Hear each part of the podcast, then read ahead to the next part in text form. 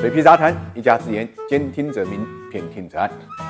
财富八卦，八卦财富，财富人物。我们今天关注地产界的乔布斯宋卫平。人们最惋惜呢，美人迟暮，英雄白头，却偏偏又会铭记这样的戏码。七月十一号呢，绿城的创始人宋卫平发表了告别演讲，用一句“人生而自由，大家开心就好”，完成了交班。众所周知啊，在地产界呢，宋卫平是一个特别的存在。毕业于杭州大学历史系的他呢，骨子里到处流淌着理想主义的血液。这种血液在他操盘楼盘里呢，得到了充分的体现。他的绿城平均存货周转周期长达两千两百天，也就是说，从拿地到卖房回款，足足要六年。而一般的房地产一般也就三年。那么，这个更为典型的是，当年为了打造绿城的巅峰之作桃花源啊，他不但从备选方案中挑了成本最高的棕色园林，就连楼盘里的每窥景观时都有严格的要求，所以他的部下最怕他去验房了，因为他经常会在交房的前一天突然要求换掉一些在普通人眼里不是很起眼的东西。那么也正是他这种理想主义啊，让绿城呢在那段时间成为地产界品质的代表。公司开发的任何项目都能以最快的速度呢售罄，即便售价远远高于同类型的住房，依然供不应求。而呢正是这种供不应求，让他的野心呢开始膨胀，他有了走向全国的一个野心。那么。呃，很可惜，在这个过程中间呢，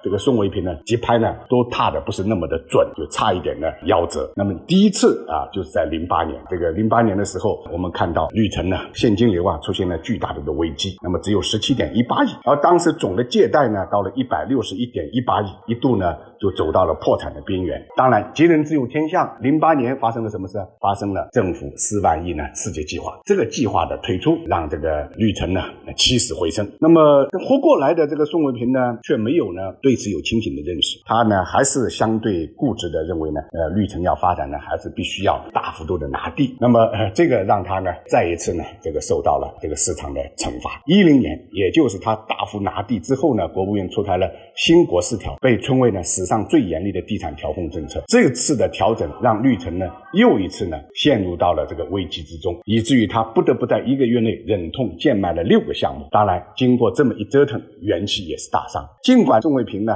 把这些归咎于政策的波动啊，但不得不说啊，绿城啊连续几次在政策调控时受伤，和他好赌的性格呢还是有一定的关系的。他自己呢是非常勤奋的，经常工作到凌晨，还邀请朋友呢打麻将到天亮啊。据说还出版过呢一本讲桥牌规则的书。其实呢，与其说他好赌，不如说他好强好斗。他曾经说过，我在小学的时候就从来没有考过第二。这种好斗的性格严重到他对任何有竞技类啊输赢的项目都异常热爱。他爱围棋，还跟一位围棋美女呢传过绯闻。他爱足球，一九九八年组建了绿城足球俱乐部，花十几亿养球队十几年。为了揭露这个足球黑幕呢，还引爆了轰动全国的足球黑哨事件。所以从某种程度上来讲，宋卫平和愿赌服输的孙宏斌是一类人。两人不仅是性情中人，而且经历相似。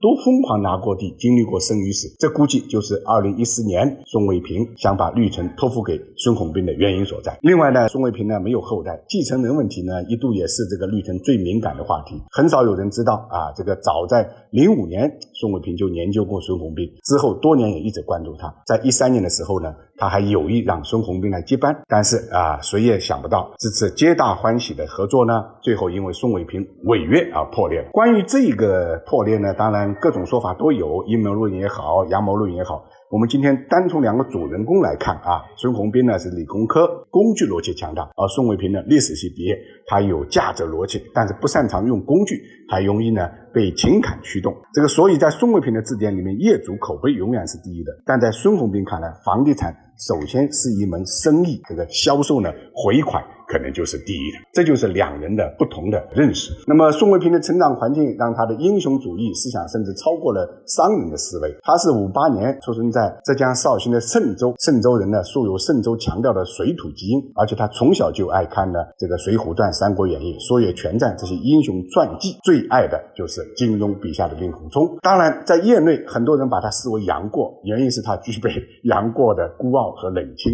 早年教书的时候就因为讲话过激而遭受处分，中年创业的时候又数次抨击同行质量堪忧，所以骨子里的侠义就决定了他在真正面对孙宏斌狼性这种商人思维的时候，会觉得所托非人。最后的结果大家看到了，宋卫平呢毁约啊，孙宏斌呢赢了这个名声。那么一四年底，中交集团宣布以六十点一三亿港币收购二十四点二九的绿城中国，与九龙仓并立最大股东。五个月以后，中交再次耗资十一亿港币收购绿城中国一亿股，成为了绿城中国第一大股东。如今呢，恢复自由身的宋卫平将新公司命名为蓝城，不再愿意回到了商业地产领域，而选择了更符合自己心态和价值观的养老地产。所以说，哪怕曾经气壮山河，哪怕曾经引领行业，那段岁月过去了就是过去了，所有的结局都是命运。学历史的宋卫平，不知道现在甘不甘认命。